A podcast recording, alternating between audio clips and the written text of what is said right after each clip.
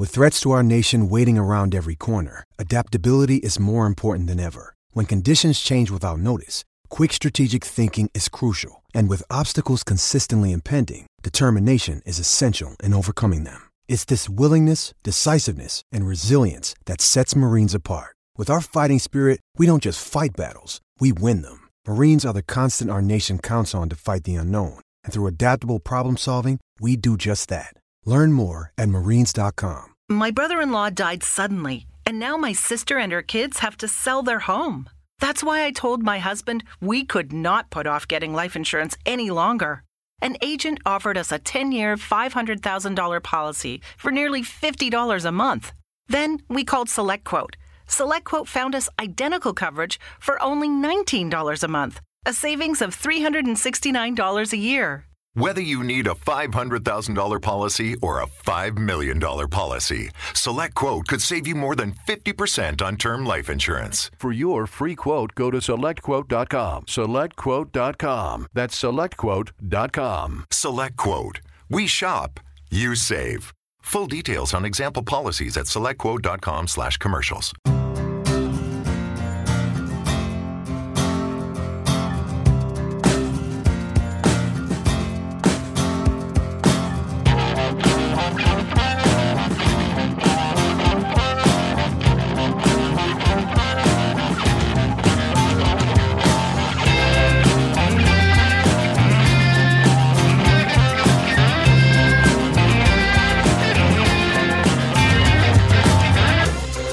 Hello, welcome to this week's Five Year Plan podcast. Hey, Yeah. Pod 205, sponsored by Vector Printing. For all your printing and embroidery needs, go to vector.co.uk and it's Vector with a K. and JCIS, the global research and brand consultancy from South London. Visit jc-is.com.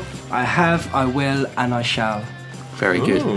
Um, that's Trevor Endicott. Thank you. Hello. Hello. Hello. I was going to say how are you doing, but I decided Hello. that you can't really answer that. You can so- if you can if you want. Um, uh, I'm doing great. Uh, Kevin Day. Hello. Have we considered Lucky as sponsors? Uh, well, no, because we've had we've had good times with the sponsors We've had good times with this. It feels like, you know, a long time ago. Something Yeah. needs to change. it's not me, it's, It's them. It's been a long time. it's It's just, been a good time. yeah. Um, Sometimes you just fall out of love, don't you? It's nothing that they've done individually. It's just sick of the sight of them. It, we the sponsors have got nothing to do with Palace's run, just to confirm that legally. Um, and Rob Sutherland. Hello. Hello. Um, okay, chaps. Uh, it's another defeat for Palace this week. I mean, it wasn't as bad as the Sunderland game. No? Uh, and in fact, actually, Travis, Yep. is it fair to say that actually Palace didn't play that badly? Well, we didn't play that badly, and, and but that's the thing that is almost hurting the most. The fact that we didn't play that badly, but we still come out with the defeat. It's one lapse of concentration as well. It's just a- a, is a- defensive error again. Exactly. And I, f- I feel for Hennessey because immediately everyone starts going Hennessey's fault, and then you watch the highlights. There's nothing to do with Hennessey, No, like- which is to do with really really unfair. It was Delaney Award. One, but the, the problem was that unlike maybe a year, it, that was game over once they'd scored. Yeah. you you felt. Yeah. and it wasn't so much damage limitation. You just felt the score was probably going to be one 0 Yeah. It's just like Well, that's but that's been a theme we've said on previously on the pod, haven't we? That this team is so low on confidence. Yeah. That as soon as the first goal goes in, that's you, it. You can't Yeah. see a way back at all. No, And there has been time in the last, even in the last year and a half, when this situation has been as bad as it has been, that you concede a goal. And about a year ago, we're thinking actually we have enough character, we have enough, uh, we're, we're behind the team enough to provoke them into a way of pushing and playing. At the moment, it feels like that's all lost at the moment. So as soon as you go a goal down, the fans give up, the players give up. It's a really lost cause at the moment. It feels like I think that the, in a horrible way. the one positive you could maybe take from that is that we didn't go on to concede more. No? Yeah, And that, that I agree with maybe that. the defense agree with that. defensively we were a little bit more steadfast um, than we were. uh, Well, obviously against Sunderland, but I think the players should hopefully try and take heart from that because it shows that you know they, they might be there might be that mental weakness, but it's not it's not self-destructive. It's mm. they're, they're capable of not being self-destructive. and even though we did concede, we didn't go on to concede a Yeah. few Yeah. more. Also, I think it's really helpful that we got a week off, yeah, basically, because I think yeah, the, the one thing because I've been going through, I've been it's that I thought we'd kind of got off the, for want of a better word, roller coaster. I thought we had found calmer waters. Never get off the roller coaster. No, Kevin. but the last few days, especially after the Sunderland games, I was stuck in Halifax with my dad. And it like I went through all the coping mechanisms. Well, you know, we'll be in a league that we can win for once. You know, We'll have, we'll get some home form, then. But I'm actually surprised. That the one thing I think in our favour is that Allardyce is still a really good manager, and also he's not yet had the chance to play all his players. Mm-hmm. They haven't started a game yet. And, you know, Schlupp getting injured almost straight away was sort of typical Palace luck. It's only Mi- Milivojevic's first game. Sakho, I think, will start without a doubt. Will start the next. what do we think of Luka? game. First game for Palace. Uh, from what I can tell, I mean, only judging on highlights and reports, it sounded like he had a pretty solid first game, sat in front Yeah. of the back four, which is what, thought- we, what we've been wanting a player to do. He looked like a player who, for at least 70 of the minutes, looked like a composed, defensively minded, solid player that you that you need. I think he looked for the last 20 minutes like someone who hadn't had m- uh, enough match action recently, yes. which will come. It's Premier That'll League. come. It's a different. He's Yeah. been playing Um, Panathinaikos. I think that I think you're right about the two week break though, because I think I think actually Palace fans need that break as well. Yeah. you kind of we're uh, we are at a point where you just feel so exhausted when you see a team go one 0 down. I mean, it is that kind of gutting emotion of inevitability. Like, Yeah. oh, It- did it's it resigning to to the fact that when you go 1 0 down, you're not going to be able to come so back this it. is so this this is a break where you really have to just like the players have to go away and work hard, but Palace fans as well have to just go away and think about what they can do to try and make it better. And and, and Palace fans have been brilliant, without question. You know that we've we've spent a year of of atrocious home form supporting the team mm. non-stop, but this is an opportunity to really think about like what. Well, you there's know, only what- one thing we can't. I had this conversation with Ed. It, for highly, we, yeah, we'll never own a team. Mm. Simple as that. We'll never manage Palace. We'll never play for Palace. So there's, Well, only, there's only one. I know, but there's only one on. thing we can do, and that's get behind them. And that's. I think that next the Middlesbrough game is going to be such an important game. Uh-huh. I think we need to get back to old time home ways when we're just there is a wall of noise from Yeah.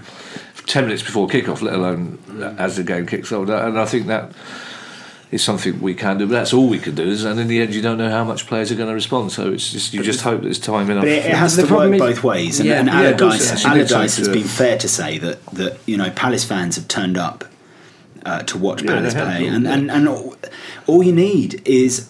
uh, You know, a hard tackle or uh, uh, you know just a shot on goal. Just give it a go. Just I know we'll talk about the Borough game later, but, Mm-hmm. Borough, but- Borough have got the worst. Yeah. They can't score goals, pretty much. They've scored 19, I think, all season. It's the worst by a long way in the Premier League. We've got to score the first goal.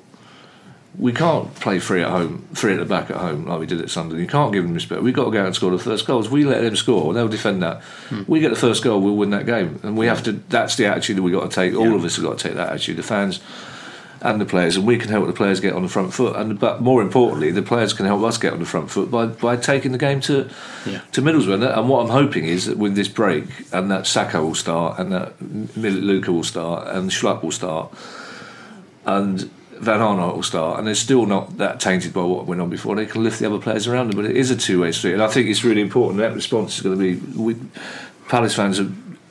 We have to demand a response. But in what way can you help the players get on the front foot as a fan? Just but well, you can't. There's nothing we can do as a fan. But you, you Because the one way I would have thought about it is by singing, chanting, and properly getting behind the team. Yeah, we could do Which that. Was more prominent at the Sunderland game after the Bournemouth result than the majority of games at Selhurst this season. And the irony was that the one time you walked into the stadium and felt this feels like a proper Selhurst atmosphere, feels like the whole fans behind the team, we're all singing. And the irony was that we're 4 0 down at half time and it's the I worst think, game we've I think seen. there's an element of you know, again that inevitability. We Yeah. went the minute we conceded. Oh, yeah, every the Palace fan, the attitude. Yeah, the- it the wasn't- it wasn't just the players, it was the he- fans as well, Yeah, yeah. and was- and then it it became everything. frustrated, and then you end up seeing things like Delaney trying to, you know, calm the fan, like basically Yeah. gesturing to say calm down, and people getting the annoyed with him, and it just.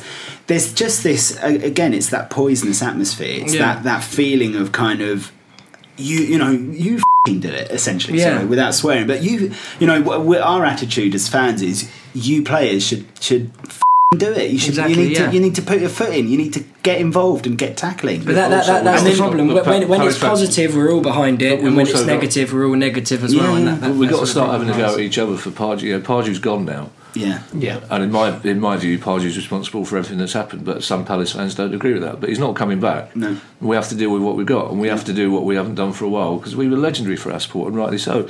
And that air of defiance that we had is gone. But can you uh, understand some fans' frustrations, the ones that do want to have a go at the players at the end of the game? It's it's not personal. It's just that they're really I don't mind them frustrated. go at the end of the game. That's fine, but we've got to. We have to get.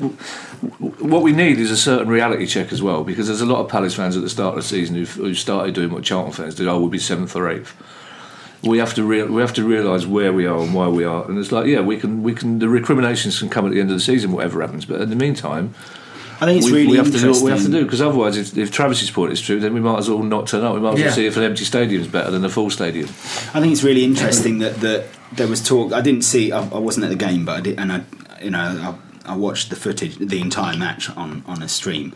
Um, but after the match, they were saying that that uh, Sammy Lee was was basically geeing up players as they were coming off the pitch. And I think that there's an element of trying to foster a bit of a siege mentality, almost almost against the fans, which is essentially, and, and that's not being negative about what the te- the management are doing, but what they're what they've probably come to realise is that our home, uh, that like the the a- atmosphere that you get at home games is so da- dangerously volatile that they have to kind of come to the conclusion that they can't allow that to influence their mindset. They have to be, they have to perform. They have to get out there and perform every, uh, you know, in, in every match, no matter whether the fans are behind them or not.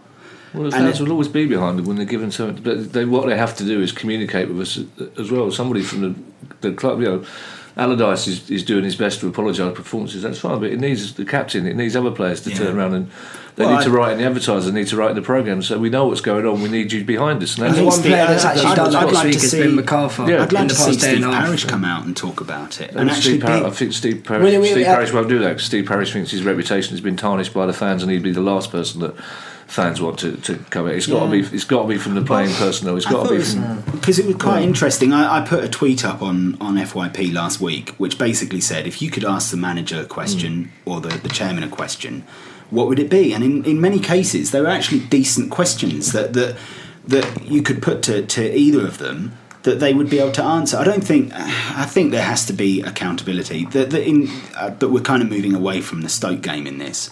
Um, One of That's the reasons all right. Steve Parish won't do that anymore is because of the level of abuse he gets when he does go on social media now. That's why Yeah. he doesn't do it. He used to, first two years they were owners of the club, they were perfectly open to to criticism to an Yeah. extent, but also to questions. And now there's no point. And he knows, he knows for a fact there's a hardcore Palace fans who blame him for what's happened. They blame him for getting the Americans in.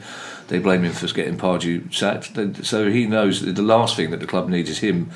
To stick his head above the parapet because he's mm. going to get shot Yeah. off by, and it will just start Yeah. more dissension. So Yeah, but fans fans need someone to blame. yeah, they do. things that's fine. They can blame us who they want, but they also need somebody, players, to turn to turn around and say, "We need your support," because that's what we need as fans. We need someone to say, "Look, forget. We know we're letting you down.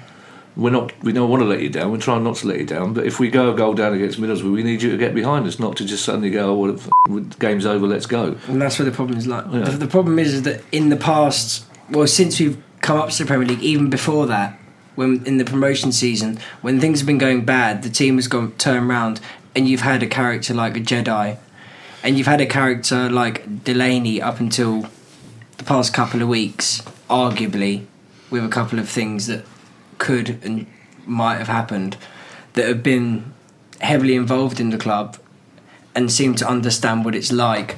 And at the moment, the problem that I feel is is that there's a complete disconnection between the fans and the players because it doesn't seem on the surface as though there's any players that care. Obviously, they all care. They're professional footballers.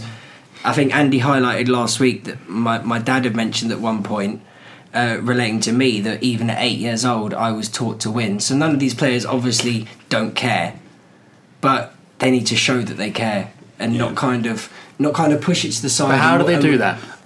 They, they, they do that by losing 1 0 away from Stoke and not playing badly because they didn't play badly. They just lo- lost 1 0 against Stoke. If any other results had happened before that and we were 13th in the league, none of us would be complaining about that game and about the way the team played.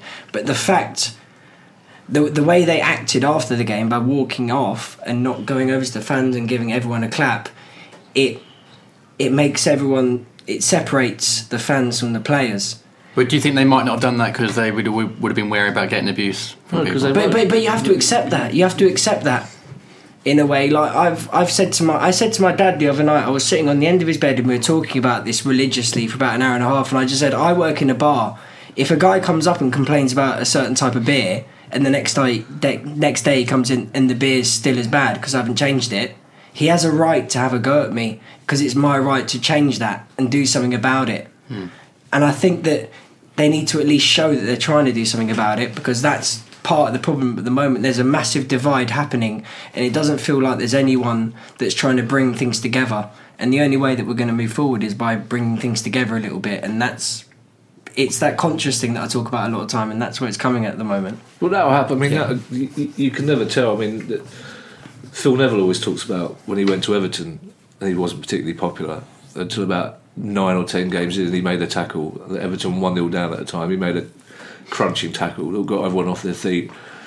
Uh, the resulting throwing led to a goal for Everton. It's like, that's you, it- you know you can talk about sports psychology. You can talk about players clapping the fans as much as you like, but sometimes it is a tackle or an own goal or a a save. Well, that's not going to happen, is it? But it, it is a, a, a crunching tackle, or it's a, a last ditch tackle, or it's a goal out of nothing that does it, that galvanises everyone.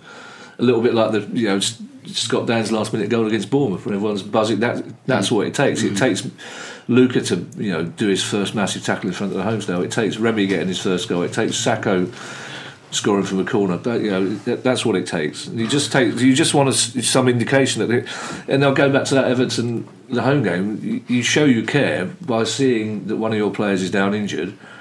And whacking an Everton player to get a yellow card to make Yeah, sure yeah. the game stops. That's it's how you show literally you just care. by giving you an pick, F. You pick the you- that helps yeah. everything so much. You pick the ball up. You you whack it over the stand and get a yellow card for that. You shout at the managers to sit we, on the ball. we all of us lot were feeling a lot more positive when we were losing games 1 0 and Allardyce, as much as all of us don't necessarily like him as a person, we're, we're thinking at least he's leaving these games and accepting a bit of responsibility, Yeah. Yeah. which Pardew wasn't doing, which shows a sense of caring a bit more. And that's what's been missing. Also, what you want to see, and I know And it, and it seems to have gone from the players a little bit. It's it's a very English thing, a very British thing. That what you want to see is visible effort. You want to see your players almost tune now. I watched the Burnley Chelsea game yesterday, uh, and, and hats off to Burnley. Chelsea, a, a much better team than they are, but Burnley they just ran themselves ragged. They had s- a simple shape, simple system. They went long ball in the second half. So they knew what they had to do, but at the end. Most of their players had to crawl. up. They were exhausted. That's all you want. If, if they'd lost that yesterday, Burnley fans would still have still given them a hmm. standing ovation because we know we're going to come up against better teams, even though we've got decent players. Uh, but all you want to see is that effort that we used to see under under Pulis teams to an extent, and that's what part of it though is is again it's lack of fitness, it's lack of conditioning. That all happened on Pardew's watch. Mm-hmm. That, I think, that um, was allowed to slip. That sort of physical effort was allowed to slip under Pardew without a doubt. If you're looking at positives, I thought um, Townsend was No, actually quite decent. That free kick was poor at the end, Yeah. which kind of spoilt it for people. But I thought, in terms of running, he was easily our best winger. I thought Wilfred was a little bit disappointing. and disappointing. he was good when he came on against Sunderland. Yeah, and Townsend's attitude has been. I really wanna see- Apparently, really good in training as well. I'd really like to see expect. Remy play play more. I think that when he came on against Stoke, even for the last six minutes, he actually looked a lot more like someone who could quite easily move in that into that number ten role and, and link people together. Because at the moment, Benteke is so far removed from everyone else. Like you, you can only ask. You know, Benteke d- did did in fairness put in quite a shift. But you can only create, you know, you can only ask him to score from chances that other people create, and no one's doing that. Hmm. So you've got to have someone who can link up the two. But I think, yeah, I don't know. I thought the the Stoke game it wasn't a, as you as you said, Travis. It's, it wasn't an awful performance. It was every the players tried hard. Yeah, definitely. You know, there is still that nervousness. There is still that lo- lack of focus every now and then. But but ultimately, as Kevin said, two week break.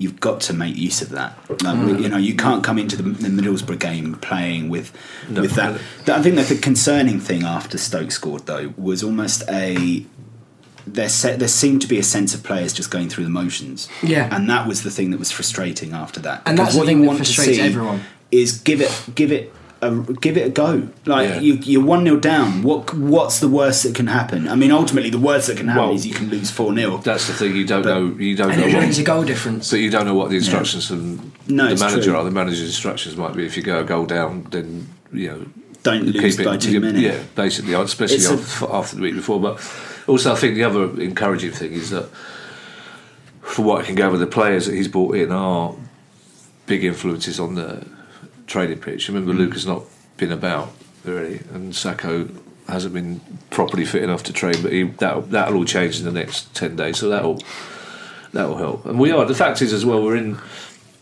three out of seven teams are going to go down if you include Bournemouth, and we're all playing each other. So we're in a mini league. I think it will probably be. It will take a record low number of points. I reckon we'll stay up, or our team will start with thirty-four points. We've got whole. I think Pete. I think the prediction has been 32 in Where is that, it? in that whole Well, we've got super calculator thing. things. Yeah, we've got whole Watford, Leicester, Burnley, all to play at Palace, Mm-hmm. Middlesbrough. If we can't get enough points from those games to stay up, then we don't deserve to stay up. Simple as that. So, but we should be more than capable of doing that. One thing that's worth mentioning uh, from this weekend is that Andre Marriner uh, was relegated to refereeing in the in uh, League One this this weekend, and I think Palace fans probably don't give his performance against Sunderland as much credit, uh, as much negative. Uh, credit as it deserves because the, the, the Hennessey incident. If you watch that back, No. it Yeah. was a, it was a foul on him. I'm not. It was absolutely Yeah. If foul on him. Hennessey, if Hennessey was stronger, it wouldn't have.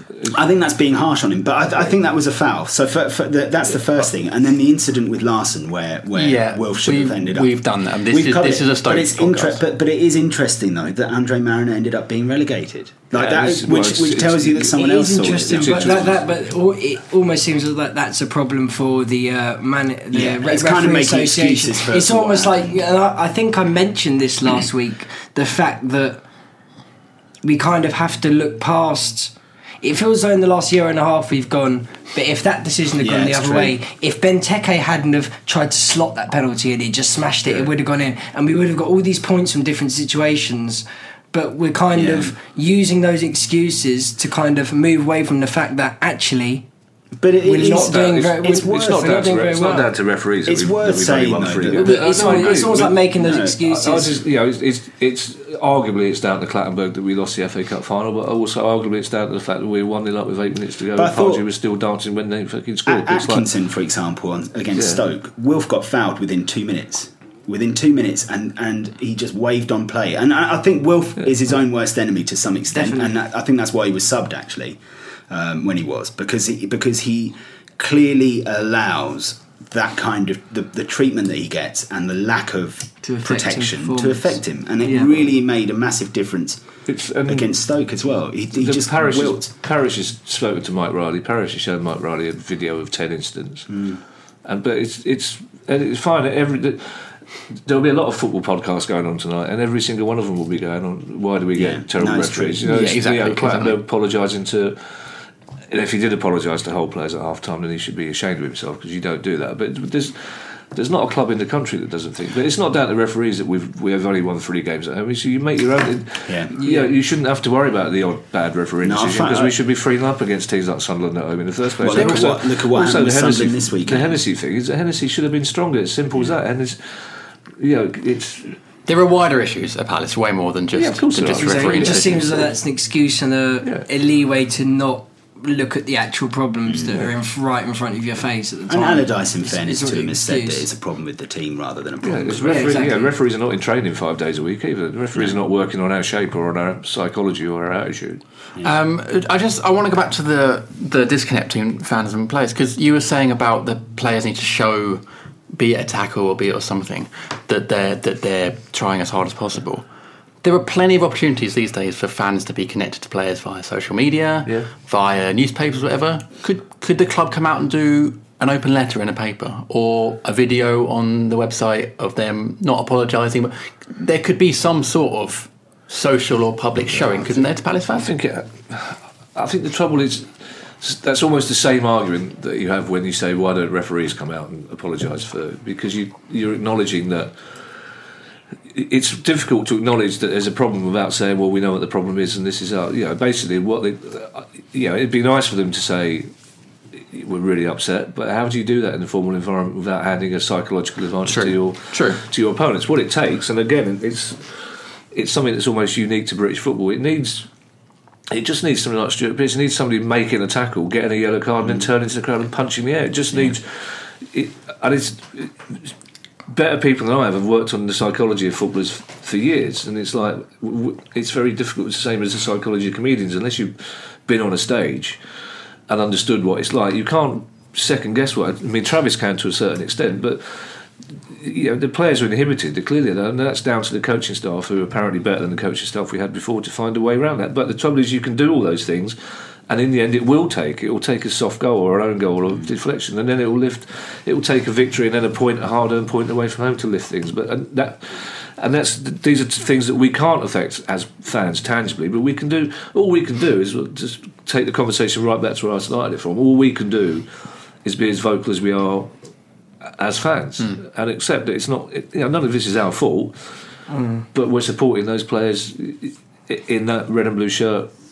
For us, and we will, and we'll be doing this next year, and the year after, the year after, long after those Yeah, players. regardless of what left the division regardless. It's like- obviously. And as much as I hate to admit it, it, I agree with you in the fact that it almost needs one of our players to get a stupid yellow card It or a yeah, stupid yeah. red to prove because by going out and meeting fans and saying that you think this and you feel Yeah. that is as much of an excuse as just apologising for a result. Fans from this football club, and you know what Palace is like. All we want to do is see the players on the pitch producing something, and by getting a red card or a yellow card, as cynical as it may be, it just proves that you give a f you as much as I don't want to say it. Well, I just want. It's, it's like Ed said. All I want to do, I want to see Wilf get fouled. I want to see Luka go over to the person who fouled Yeah. him and, And have a go, and have a and, go, and, and you want to see And Delaney trying to push back three defenders. Yeah. But that you, you want to see a, you want to see a Jedi season. like that having a bit of an argument. Yeah. And we had it last season, but there's something I think completely also- gone from our team this season. thing we've had- the it- only way we'll build our relationship between the fans and the players again, which will improve everything, is by somebody on the pitch doing something that makes people just go. Let's Hennessey's go. a classic like, example. like, like the Bournemouth game, consistently defending. That helped the fans get behind everyone. Yeah. But Hennessey is a classic example. If he thinks he's fouled, go mad at the ref. Yeah. Well, the, go the up whole to, go team. angry at the ref. Yeah. Go, well, everybody, because I didn't think it was a foul. I thought it was, it was just fragile goalkeeping. But if you think it's a foul, show show everybody that you think it's a foul. Show the ref that you want a bit of protection. Just go and and then because that puts a seed of doubt in referees' mind because it just looks so passive. You just see everyone go, oh well, there you go. Just start Passive is the just word. looking at the watch going. It started earlier than we thought. And Yeah. then, It's know, worth also uh, the the tone of James McArthur's comments uh, that were were were out in the press today was far better than anything that's come out of a lot of the players recently. So James McArthur basically has admitted that it's not been good enough, that they need to work harder, that, that you know all these different things. But he did it in a way that that you, you look at some of the, the comments and, and it's a shame but like Joel Ward for example whenever we seem to lose he's always he's always saying well you know we, what we know we know what we need to do and we need Yeah, to work yeah. harder to do it but it doesn't it's just not convincing whereas if you've got someone it, it just need you need leaders in the team to stand up and say this is what's going on And you, know? need someone that's going to not follow that little script that's in front of them Yeah. when they've lost a game or won a game. Yeah, and that, that's happening. But I think Exactly. also you can see on social media that players have shut down. There's not much No, going on in terms of interaction with people. Yeah. In And part that's because they the know they'll major just get problem. abused. That's the you know, major that, like, problem. Well, it's also they're under instruction from the club not to Yeah. engage too Yeah. much because the fact is that you can't. It, it, with the best will in the world, they could write the most articulate 140 character tweet about how unhappy they are, and It they could will be misconstrued They, well, it's not easily. that, but they'll just get the press will pick up on it as you know Twist it. twist it. The fans, for every fan that says, "Oh, well, thank you for saying that," there'll be another one going. It's the whole. It's like this whole Dubai thing. Like the club thinking, "Well, we can't send them to Dubai because there's so many fans going. Why are they getting a holiday?" But the fact When we're Allardyce discussing said- this is the I problem. know, but when I Allardyce, when Allardyce is saying that one week in Dubai with Sunderland was what kept us up, Yeah, yeah. That was that team bonding thing, and this and they've cancelled it because Palace fans are going, "Well, it's good, they don't deserve Yeah. a holiday." It's not I freaking. don't, shouldn't care what fans. of course they think in that shouldn't care. regard. But the fact is, as I say, if, if for every responsible tweet that a player got saying "Thank you very much, we appreciate that," there'd be five, six, seven, eight hundred Yeah. going. Screw you! You're ruining my club. you When was the last time? apology." When was the last time it felt this disconnected between fans and players? Well, I think we had a golden age where it felt more connected than before. Under, which is probably for less time than we've. It wasn't under Holloway. Didn't take long in the Premier League for things to go wrong. Didn't take long under Warnock for things to go wrong. We had a brilliant spell with Pulis, and then first with Pardew. I remember lots of times. Hard to. I think we're kind of because we've given that that six months with Pulis and the first six months with Pardew have sort of taken on a mythical thing with Palace fans because it got so much attention, hmm. not just in the, national press but all over the world, and we started to believe our own publicity to an extent. Hmm.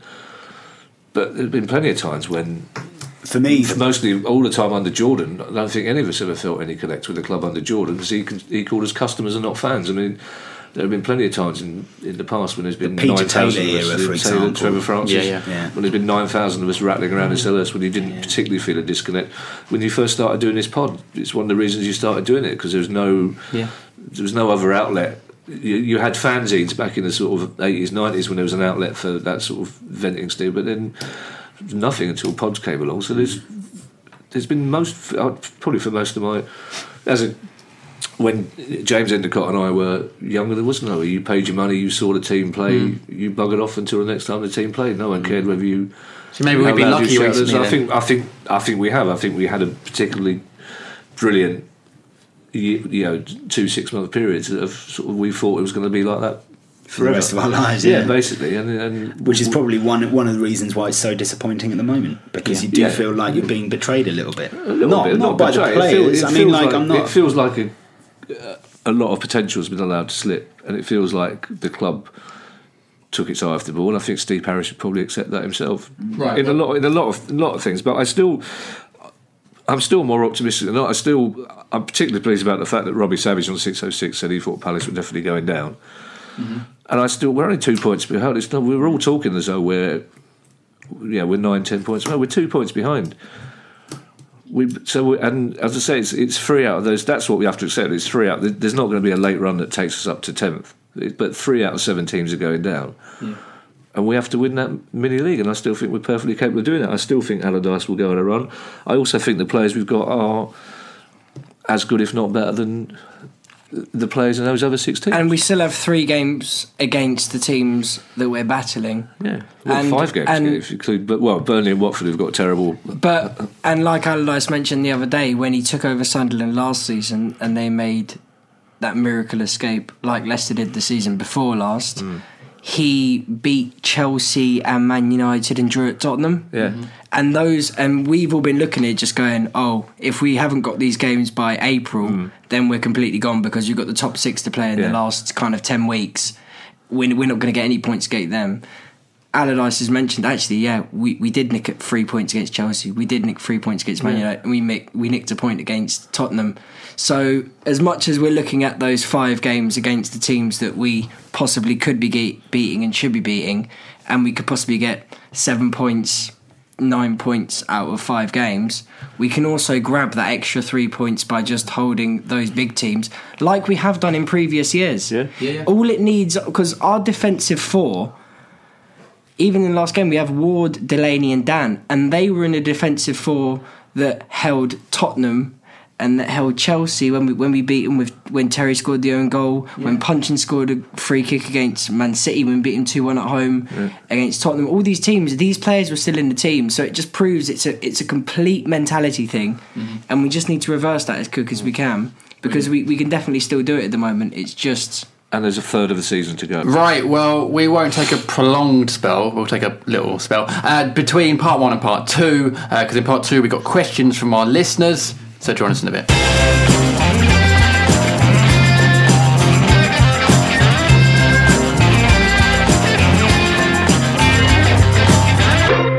Welcome back to the Five Year Plan podcast.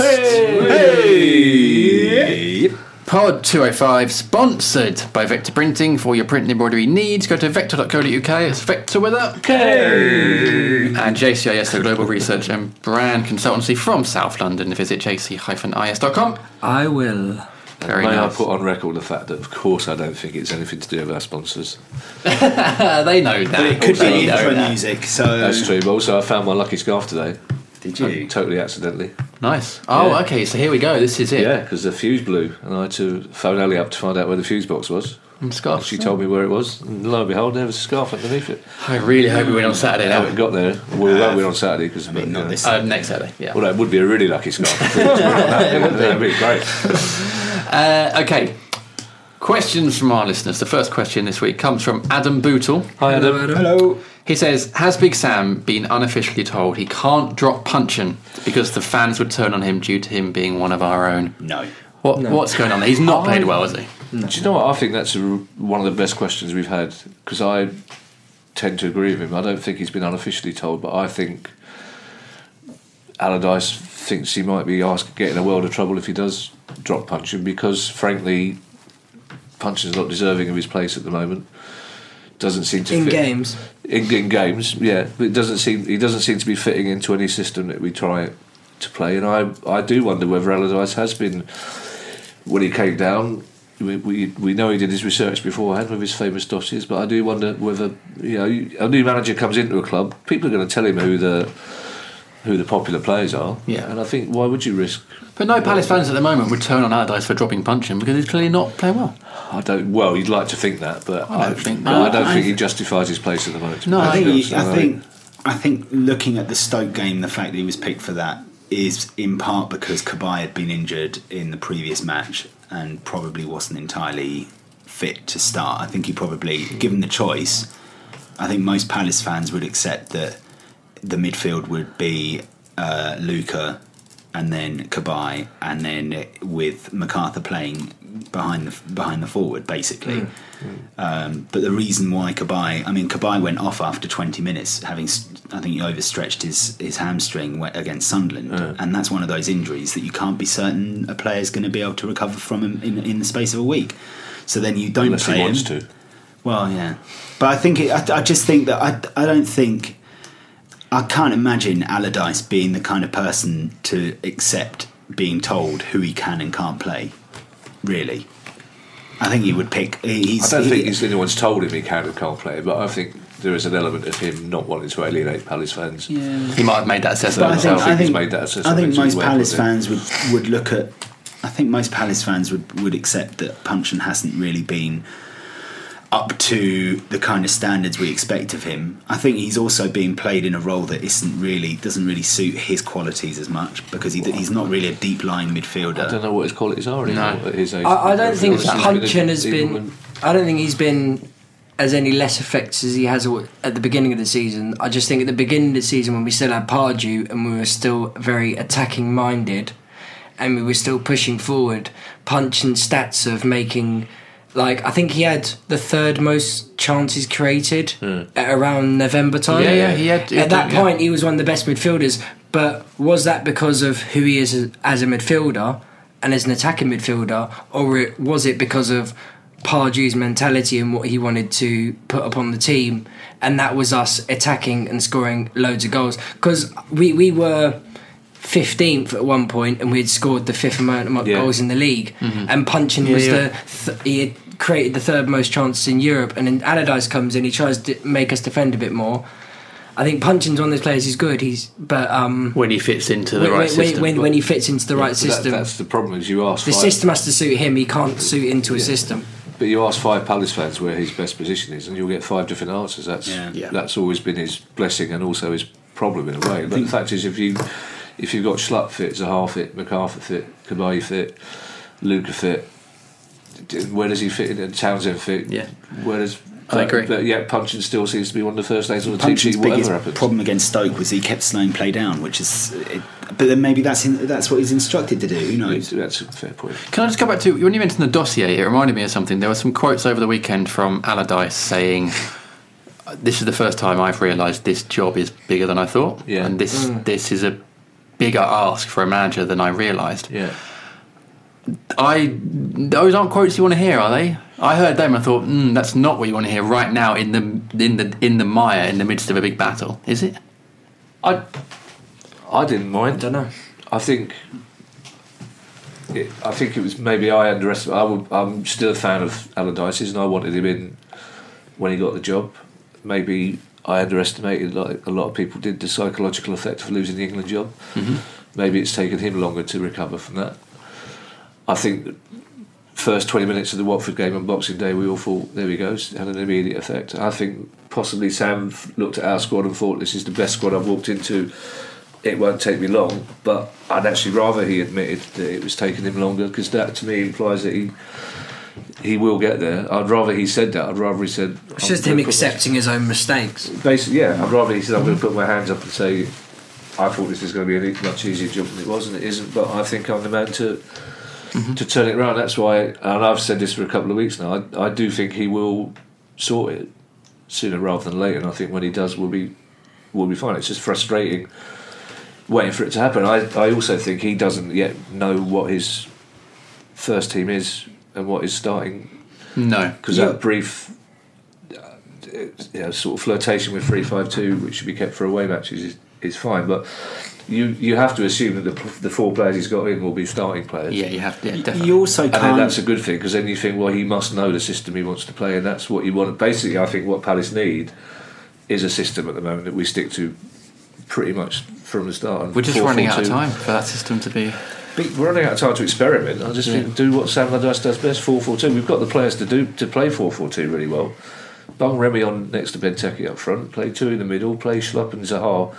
It needs to happen. Yeah. That needs to happen sooner rather than You, later. you also can't blame Allardyce for saying this. That, that this is this would be one of the better jobs uh, to you know in terms of getting us out of the, the bottom three. Because if you ask most people who looked at the t- the quality of the squad, they would have said the same thing. Like uh, arguably, Yeah. we are in a position that is that is uh, essentially undermined by the quality of our squad. We've got a On decent paper, yeah. on paper. It's Yeah, one of yeah, the yeah. better teams. It's uh, it is the best team we've It's had. like all the, ma- but ma- the difference match day pundits agree that we That we, we squad- shouldn't be in this position we're We in. that shouldn't be, squad isn't we the are. te- that squad isn't the team. He's that squad isn't the team. So you've got you've got all these great players, but they're not And that- that's working where the- together. that's He's exactly- improved. That's where the problem lies. What we already thought was the best Premier League squad we've had. He's improved. yeah. But In terms is- of his signings. In terms of his signings, without yeah, of course, in terms of the players he's brought in, he's already added to what we already thought was a really good squad. But I don't think any of us can. From what I'm hearing, he's just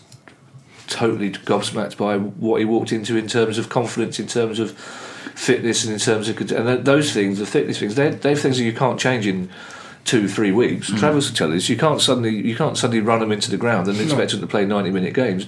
There are things, there are deep infrastructure things that he walked into that he wasn't expecting, and they.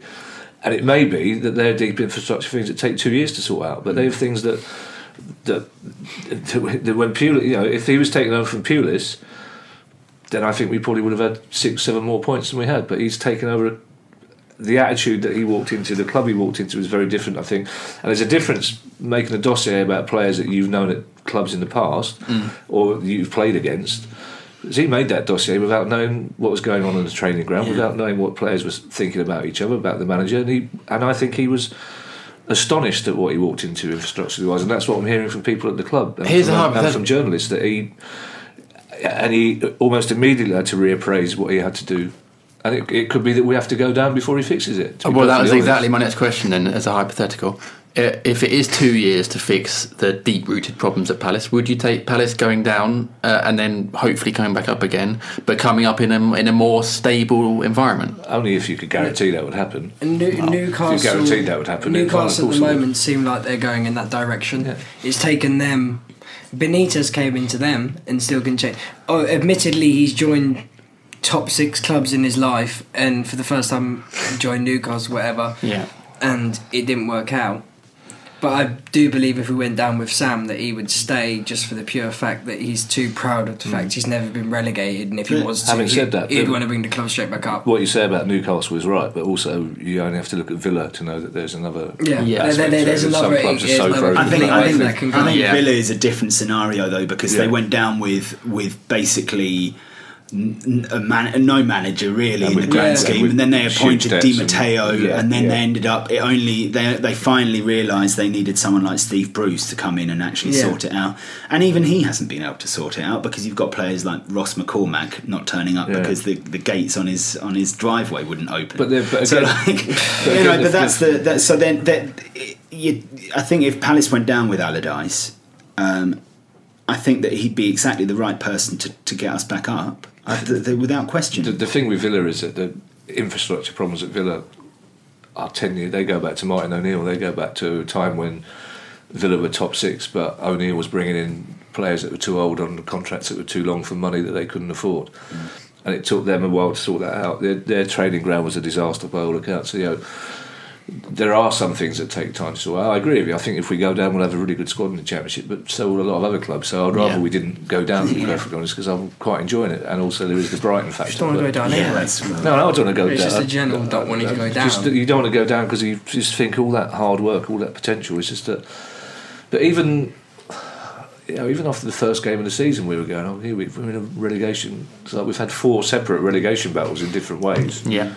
At four separate stages of each season, we've been up. We've been at the bottom of the table. How So many games have we know had what- under Allardyce now? Well, Is it is No. it league, league games? Is it eight? I think it's eight. Eight yeah. or so? Because I know for a fact that when he was at Sunderland It last is eight, season, he lost eight of his He first did. eleven, He and he third, brought yeah. in Kirchhoff. Yeah. Is it Kirchhoff? Kirchhoff? I, Kirchhoff, I don't know how to yeah. properly pronounce it. Which is a similar player to uh, Luka. M- Luka. Yeah.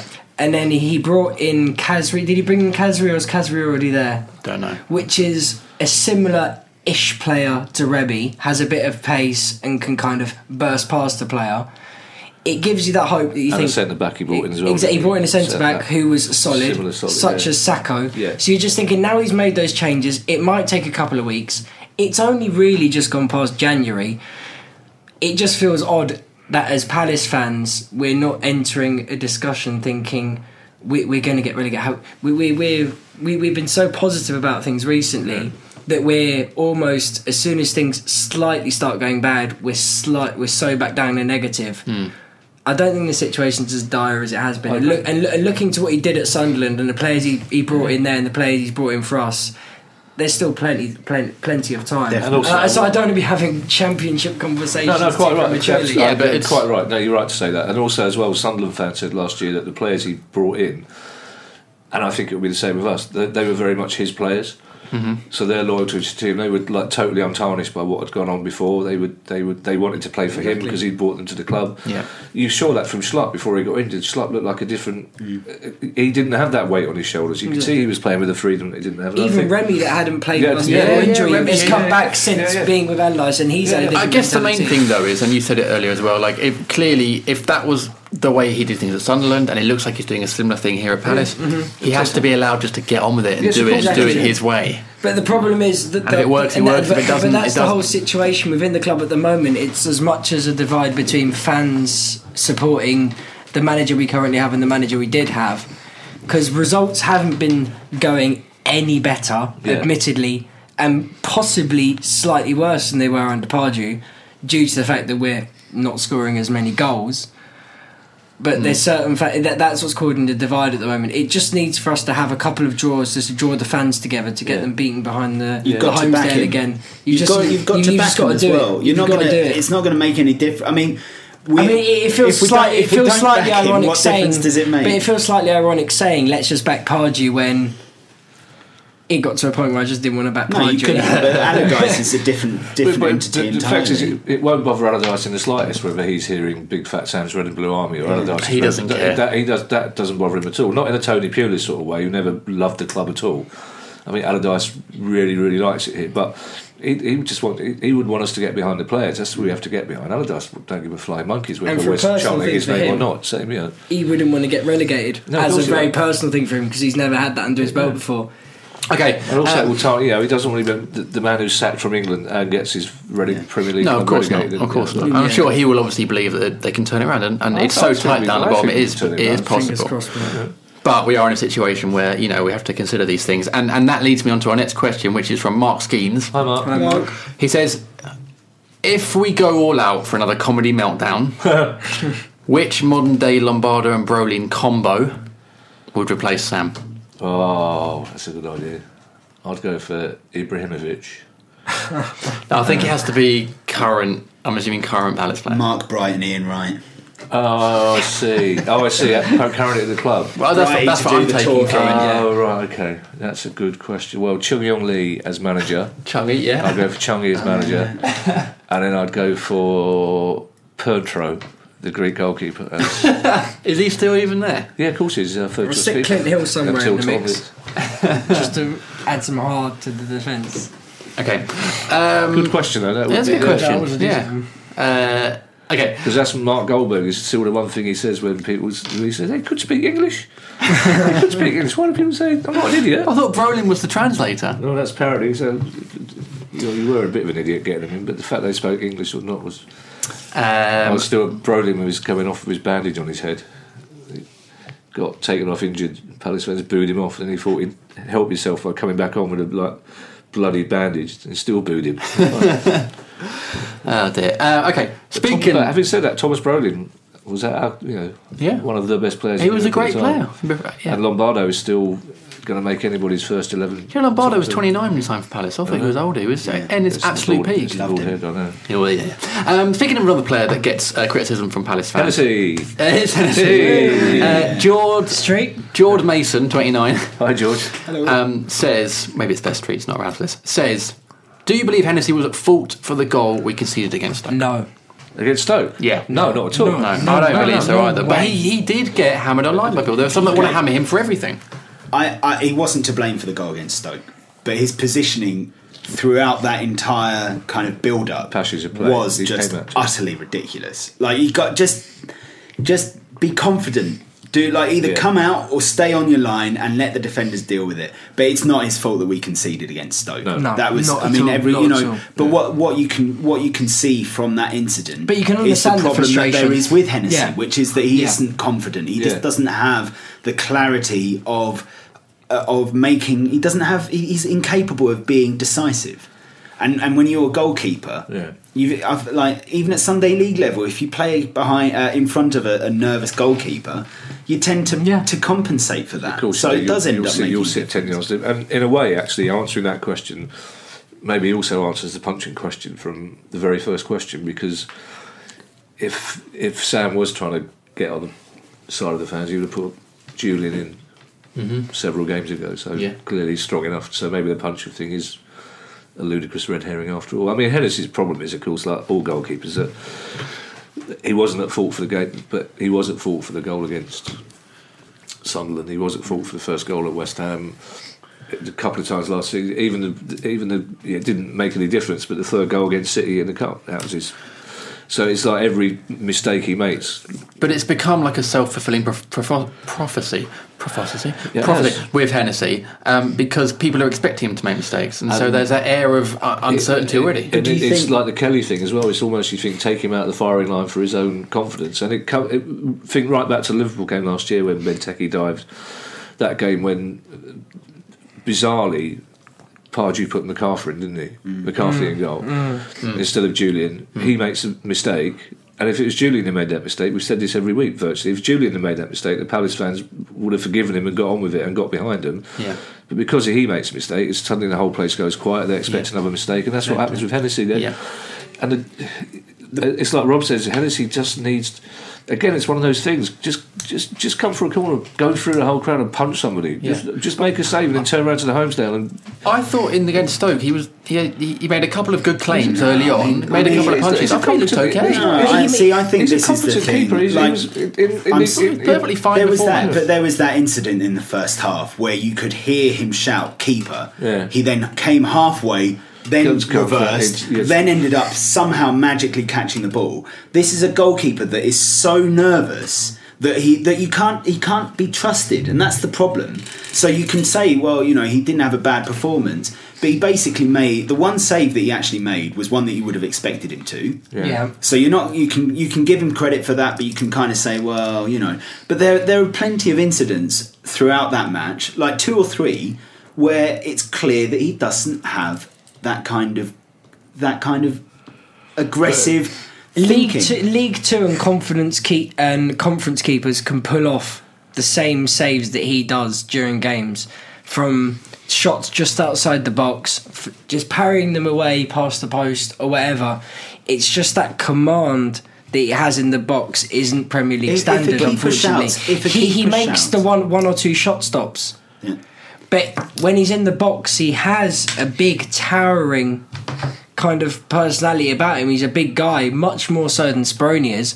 Never takes that to his advantage, and almost puts everyone else at risk because it seems like he's going to take that to advantage, and then suddenly doesn't. Well, if in a the same way goalkeeper that he shouts- steps one way on every free kick and goes the other way, how's that going to build confidence of the defenders in the wall that you're making? clearly it's not. But if also a to be- goalkeeper to be- shouts keeper And uh, doesn't and come then for doesn't it. come for it, then you're gonna you're gonna you're not Well, gonna and it, trust well, him well, again. but shouts keeper comes for it and then runs away from it again. yeah. But also to be to be fair to him, I think somebody should try and be fair to him. For the most, Thank God Street's not here. for, but for most of last season under Pardew, we had pretty much the same back four in front of him, and Yeah. nearly always the same two central defenders. It was nearly always Dann and Delaney.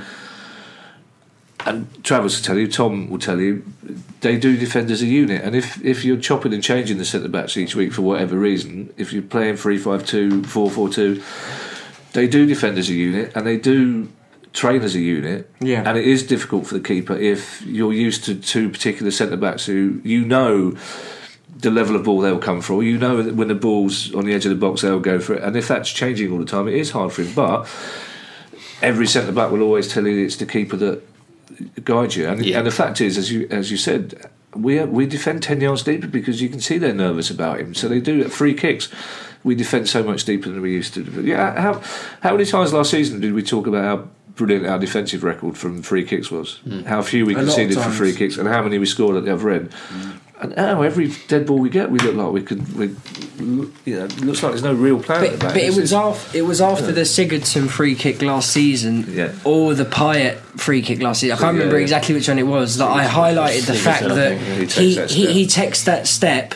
Yeah. And that in that tiny little thing intrinsically just shows a Yeah. lack of trust between him and defence. And the wall. He, he, yeah. Yeah. he doesn't trust the defence and the wall that are in front of him. Yeah. I think it shows a lack of and, trust and, in and, then, himself. and then the defense don't trust him back. Do you know what I mean? And and but that that's the situation that's been slowly inflating under our noses that Yeah. we haven't quite noticed. And we've blamed Pardew for this and that, and we've done this and that. But I think that that's been a slight problem that's slowly grown. The fact that that hasn't been addressed, and well, like, like, like we said last week, there's a million and one places to point your finger at the moment. Yeah. But the problem is that we notice we notice it. Scouts and managers of other teams notice it. Yeah. So they you know they're looking for free kicks around the edge of the box because Yeah. that's the sort of thing they play. on. The fact is, for the size of it, I mean, you know, you, you Tom who lives here, Tom's six foot two. He's a big lad. Yeah. Hennessey towers over him. yeah, yeah. Oh, but that's, we were told that's why he was playing because he was a bigger keeper But than he should Jules. be he should be commanding. But again, it's the same. It, And it's the reason why we justified him over Jules when Yeah. Pardew was there because we we all thought Pardew doesn't want a shorter goalkeeper. And- And, and then when Sam came in, we're thinking, well, at Bolton he played a fairly short goalkeeper. Yeah. Maybe Jules will finally get his chance. But there was another incident in the Stoke game where he tried to run out and punch the ball clear, and he, he basically Yeah. he nearly he nearly made a mess of that. It's just as as I say, I I, I think that it's harsh to blame him for the, the goal against Stoke, but you can see from his performance against Stoke why people are nervous with him in goal. But the thing is, we all He needs a uh, break for his own good. He does, I agree. But the thing is, as well with keepers is that we, we give the other players a bit of credit. We say, well, lack of confidence, but you you have to give the same credit to Hennessey. You have to say, you know, his confidence is shot, which again is why you should take him out. And the fact is, uh, you keep coming back to that. You put Speroni in, it will lift the fans for a start, and they won't ever go at him if he makes a mistake. yeah, you get a free pass almost. You- night. of course you do. It's like But the thing is, you lose a game 1 0, you don't say anything about it. You lose two games 1 0, Well, yeah, you start yeah. asking questions. You lose three games 1 0, Yeah. you start going, right, maybe right back, left back's a problem, freak. And then you, st- you lose five games on the trot. Then it's suddenly hot. The goalkeeper is almost sometimes the last line of the person you'll blame. yeah, yeah. Only when it's got as bad as it has got now at Palace does a keeper become Yeah. someone to blame. Okay. Because, it, I don't know, yeah. Okay, Whatever, all right. whatever. Um, But I we, we, suppose we've the other hammered issue- Hennessey enough. We do it every week. but Also, in terms of Hennessey, if you do drop him, you can't really have him on the bench to an extent. If you're going to take him out of the firing line, because then, I feel sorry for the guy. man. so then maybe It's hard. you know, maybe the the manager thinks, well, if if that's the case, I don't trust the third choice keeper. So you don't you don't know. It's hard to say to a keeper, look, look I'm dropping you for your own sake, but you'll be on the bench. So if But it Julian has come to that point, if hasn't Ju- it? Yeah, but then if Julian gets injured after five minutes, you're back straight Yeah, back in the firing yeah, line. It's almost worked. So you don't. True. Um, okay. Next question is from David Fraser. Hi, David. Hey, David. He says, "Which Palace player would you like to see take part in the jump?" Well, Martin Kelly's got a bit of time on his hands, I suppose. Uh, Yeah, not Suarez, definitely not Suarez. He's had enough time in past. it, yeah. I mean, Benteke is good in the air, so but- yeah, it could hover. could hover. Yeah, Yeah, it'd be nice to have people you've heard. Oh no, actually no, because Bradley, I reckon Bradley Wilf, is doing it. Wilf has that kind of ability to. No, to just go tumbling down. Yeah. he goes and look for a free kick and then, Yeah, and then yeah. moan as to Yeah, why he his hasn't arms won it. so. Yeah. Yeah. Ah, okay. Um, final question then. What I've done is I've put a positive question at the end. All right, trying to give us a positive spin. It's from Darren Powell. Hi, Darren. Spelled, The different, Darren spelled differently. Oh, spelled Darren Darren, Darren Powell. Oh, Darren Darren Powell. Uh, Darren. He says, uh, whilst wallowing in red and blue gloom, how can an eagle stay positive? We've been in. No, knowing, knowing, knowing that we haven't played Remy and Benteke up front together. We've been Yeah. in much, much worse positions as a football club. As like, I hate saying, look, look at where we've been. You know, look at where we've come from. But we have been in far worse positions, and losing, you know, losing football games is depressing and disappointing. But there's still plenty Yeah, to get still- excited we'll still about. have a whatever happens. We got a football club to support. With, Yeah. there are far worse Yeah. things going on in the world, but Yeah. the fact that which is yeah, again, I'm rationalising as I'll be, but the fact is as well, we have more fun as Palace fans, don't we? I mean, this process here now, where we have the moan, Yeah. just makes it all the more better when.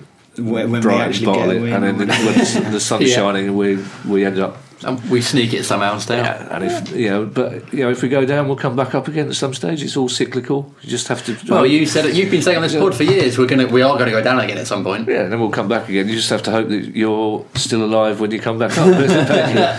but uh, worse, yeah, what, yeah, we're Palace fans. You, you just look and you know we're, we'll be in the championship. That if the push comes to shove, we'll be in the top thirty teams in the, the British Isles rather than the top Well, twenty. Neil, And we'll be Neil, said last year we'd Yeah. have ruined our club if we had won the. Traditionally, Palace Yeah, have it'd been. be, Uh, it'd be so much easier to get served in the Pawsons. Exactly. Exactly. if the offer would be great. Away tickets to be more available Of than course. if ten you weeks in advance. Palace's league position few home games. in in our lifetime, I think we've essentially been, Yeah. s- in the last thirty Second years, tier club. we've basically been twenty third or twenty fourth Yeah. out of out of Yeah, the top top tw- forty four teams, yeah. um, and, and that in itself is, you know, that it just goes to show we just end up that that's the kind of club that we are. But it would be nice if we pulled out of it. Yeah, and we'll have a striped kit next season. Yes, we do. Yeah, Yeah. that's a guarantee. yeah, Okay, thank you It'd be very hard much. to fall below Brighton as well if they end up coming up. yeah. Well, Yeah. let's not. Let's not. Yeah, it's Yeah. positive. Let's not consider that. Okay, thank you very much for your questions. Uh, after break, we're going to preview that big game. They're all big games, aren't they? That big game against Borough. So join us in a bit.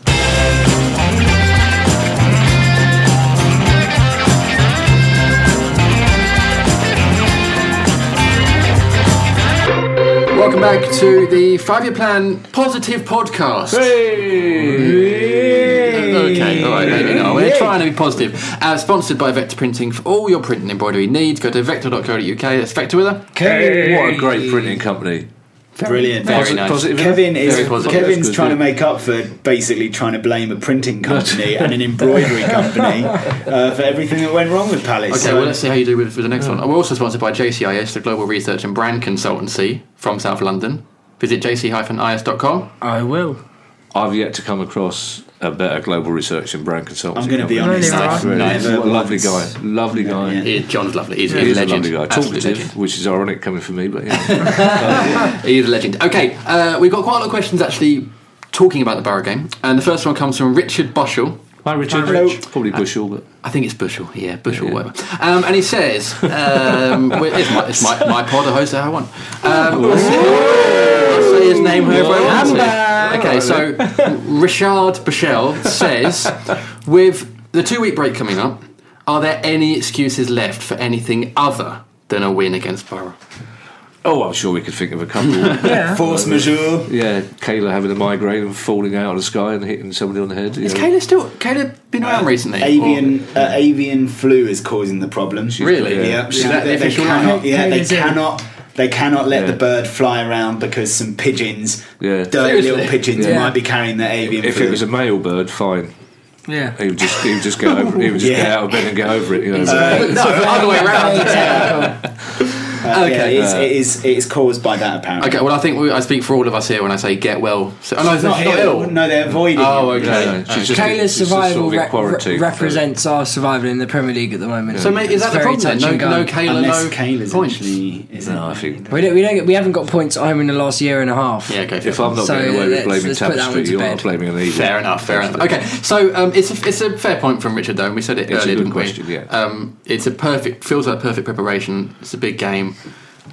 Oh, There are no excuses now. There can't be after two weeks off without with with the manager having all that time with his players, with all the players available because they will be. You've got Yeah. Scott Dann back, you've got Cabaye back, you've got Yeah. you know the- all of these Sakho players are will back. be fit. Sakho Yeah. will be It's fit. not an international- Mandanda Luka's might got be able his to play. visa. Yeah. It's like not- he's got no excuses. No, it's, no, the no. po- it's that start. It's not an international. I doubt very much if Mandanda's homesickness will have recovered enough for Right. him to be available. But I, even if he is fit enough from his homesickness, I don't think he'll put him straight back in. But it's not an international break, so the players are all there.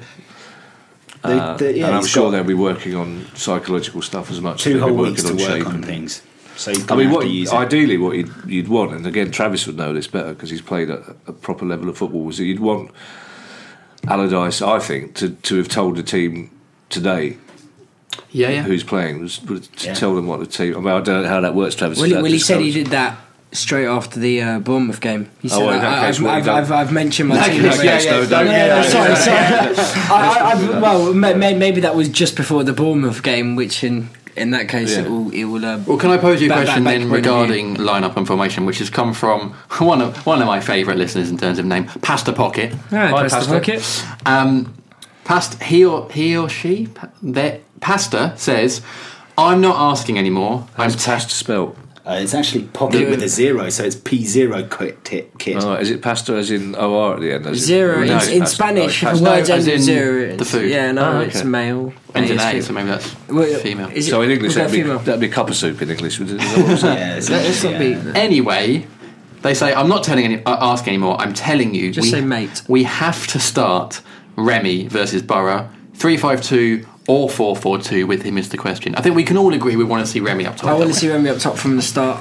I don't know whether he's got enough fitness to last 90 minutes. Must but, have by now, sure. But, uh, yeah, sure, surely he must have. But uh, at the end of the day, Even so, you're playing if, for if, an hour if Allardyce hasn't been playing him for 90 minutes, judging by what he's done when he's come on for 20 minutes or 30 minutes, Yeah. especially against Sunderland, where him and uh, Townsend look the brightest players.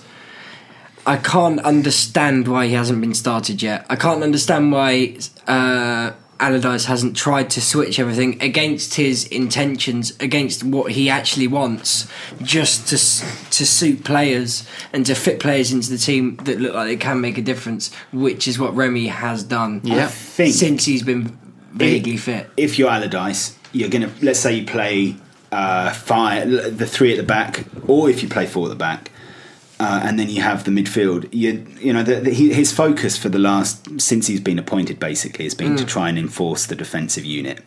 So you bring in Remy, and Remy either has to come in for Benteke, Yeah. or he goes up front, which then means you then lose a midfielder. Or you lose, you know, you lose, which means you kind of lose some of that midfield structure and that defensive strength.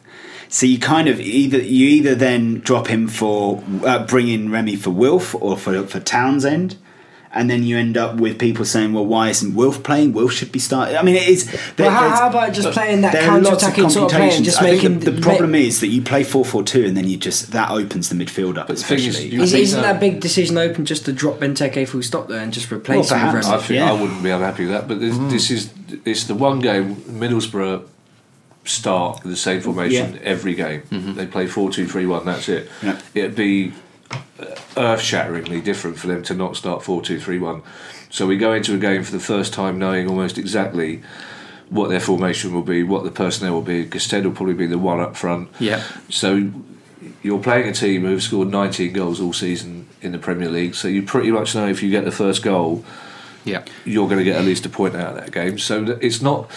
I'm not too fussed about the system or the tactics. I'm fussed about the attitude. I'm fussed Yeah. about getting on the front foot right from the start. It's about I'm fussed about not letting Borough get through the first 15 minutes or the second 15 minutes. I'm fussed about going at them. I'm fussed because they don't.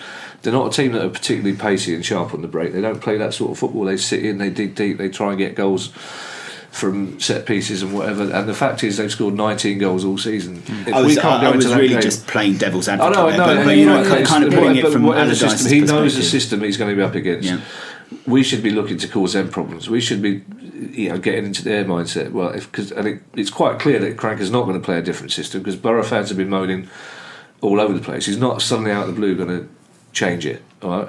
And we, pound for pound, we got we got better players than ever. It's just that it's just using this period to change the mindset, just to go at them from the start, which is why I'd rather see.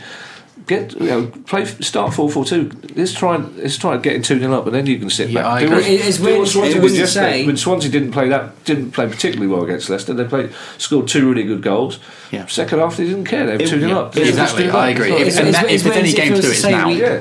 we need that Pardew score more goals than they score mentality against Middlesbrough, and we It win wouldn't game. surprise me now that we've got Luka in the in the team and capable of playing in the midfield that you do end up letting some of that kind of defensive backbone go a little bit. It wouldn't also wouldn't surprise me if you end up seeing James Tomkins playing right back rather than ha- and then having Scott wouldn't Dann and, that. Yeah, uh, yeah, yeah. and you know. You, I think he's got to try and be a little bit creative with the team because at the moment the, the, there are certain players, and I think Joel Ward is one of them that just aren't that, like Joel Ward looks exhausted. Yeah. I think he really looks emotionally and looks physically emotion- exhausted. and He just looks like he's he looks lost as well. he looks Yeah. like he's screaming He looks on really the lost as inside. well, that- so you, you kind of on you kind of got to take him out of that firing line a little bit, and maybe t- putting James Tomkins at right back, and then having Sakho in the middle with Scott Dann and and uh, Van, Van Aanholt. Oh, yeah. You've then got a little bit more defensive strength. Schlupp, Schlupp's And then- decent defensively. Wilfred's Yeah. been doing Yeah. it. It's just So the- if the you play way- 4 4 2, you've got Schlupp and Yeah. Zaha who won't always commit. Then just And, And Luke Townsend and, played Luke well, and didn't he? It's, it's McArthur weird or thinking that we'll be more defensive as a 4 2 3 1 than we would be as a, a 5 at the back. Yeah. We, I reckon we would, it's sticking Tomkins, Tomkins at right back instead of Ward and playing 4 at the back, we would be more solid in defence as having 5 at the back with two wing backs. Mm. Def- Okay, definitely the the Borough are not going to. It's it's going to be an exercise in breaking Borough down basically because Yeah. Borough will take a nil nil Yeah. all day, and if they do score the first goal, they're not going to try and score a second goal. No, of course. So would So- playing 5 at the back against Borough be more of a benefit or a non-benefit? Would, would, would we be too defensive by doing that? I think so. I I think think- that's a I mistake. think if you I play- think that's a mis- that's a So mistake. we did you would rather play a Sunderland. 4 2 3 1 against them rather than I'd a. rather play an old fashioned five- 4 4 2, but again, it, I'm not so. I haven't. I'm not a coach. You're far better than I am at working out how systems work. It's, it's it's the attitude. It's getting on the front foot that worries. I don't care what system we play. I don't care if we play six at the back or two up front. It's just it's just starting the game with a positive mindset. but and- and just, potentially we were on the front foot a lot of the time So- against Stoke and we didn't seem like so we were going to break of- them down and score there. That's the problem. So much of football, though, is about, i i especially in the Premier League, is actually about drawing opposition players out of position. Yeah. So what you're, you know, if you've got a, a Middlesbrough side that are sitting deep defensively, then you then arguably you might try and drag them out a little, you know, try and draw them out a little bit. Which playing five at the back might not be such a bad idea because you've got the wing backs who can. You know, But cover that. I don't want to set that. up. It's about. But I agree. It's, I it's agree. about setting up down Yeah. the opponent's mind. It's like when we talked about before the Sunderland game. If Sunderland come down and they see us setting setting up in that. Whatever way you look at it is perceived as a defensive sort of. I know it's supposed three five two lets you play two up front, but it does look like five three two for the most part. Sunderland start to go well. They've you know it looks like a point's all right for Palace. Then it's like it's, and it's the same if you if you set up defensively against Middlesbrough and, it, and you look like you think, okay, we'll try and nick a 1 0. The longer the game goes on, hmm. chances are they'll nick the one goal. Just I go, just, just go for it. Just work yourself up into a frenzy. Have 10 minutes. But also, Palace fans won't care. Well, obviously, will care. But like, if we go for it and we've gone two up front, two Well, wingers, yeah, yeah. then and we still lose, I think Palace fans will be a, li- a bit more like, at least we, at least we gave it a That's go. right. And it's the yeah. manner of the defeat as well. Like you know, you, as no, long as you don't end up doing a sun like a Sunderland where you capitulate in the space of three or four minutes. Okay, just just finally then, um, I'm not going to ask Which you for predictions Sunderland. because every time I ask for predictions we keep losing, so I'm not going to ask you that. But I guess just final point on the fans because you're saying Kevin about let's let's start uh, aggressively and confidently on the pitch. It has to be the same in the stands, surely, doesn't it? Yeah, Yeah. I don't know where it comes from, but you know, unless we have a meeting, perhaps we can't all fit in the Pawson's arms. 28, the garden's not big enough for twenty eight thousand. But I think I think we, we somehow have to get. And when and you talk about social media before with the player, maybe that's what we have to do in social media. We just have to get do what we do best, get behind them, get that atmosphere back. Because we right up till Christmas, we spoke about the atmosphere not being there. Yeah, yeah. Let's get it back, and now's the time. We, we yeah, we're, we're at our best when our backs are against the wall, when we're defiant, and our backs are against the wall when we are defiant. So now's the time to show, Yeah. show those new players. It's Luka's first game at Selhurst Park. Show him what he's supposed to Exactly. be like. He's talked about the fans at Panathinaikos and how much he loved them. Show, you know, I want to see him talking about us in the same way in five years' time. Show, sh- Schlupp, show Sakho what it's like at Selhurst Park. Yeah. I You know? totally agree. I totally agree.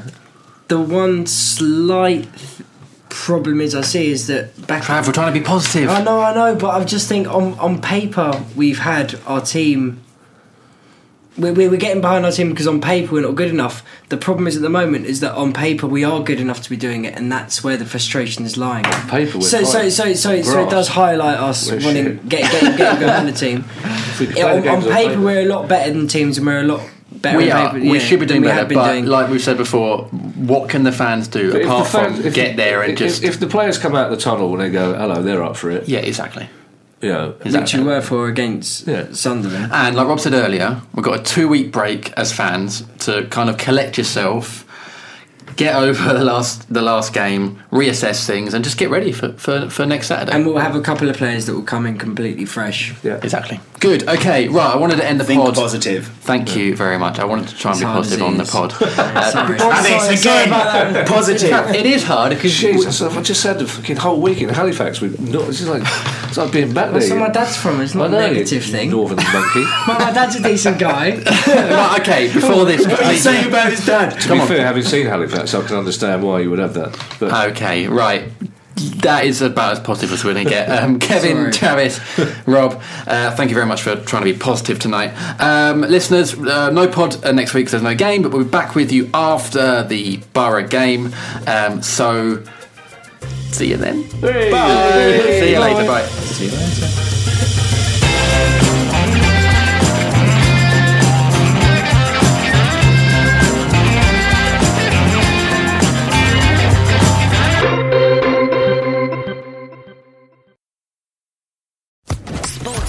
Podcast Network.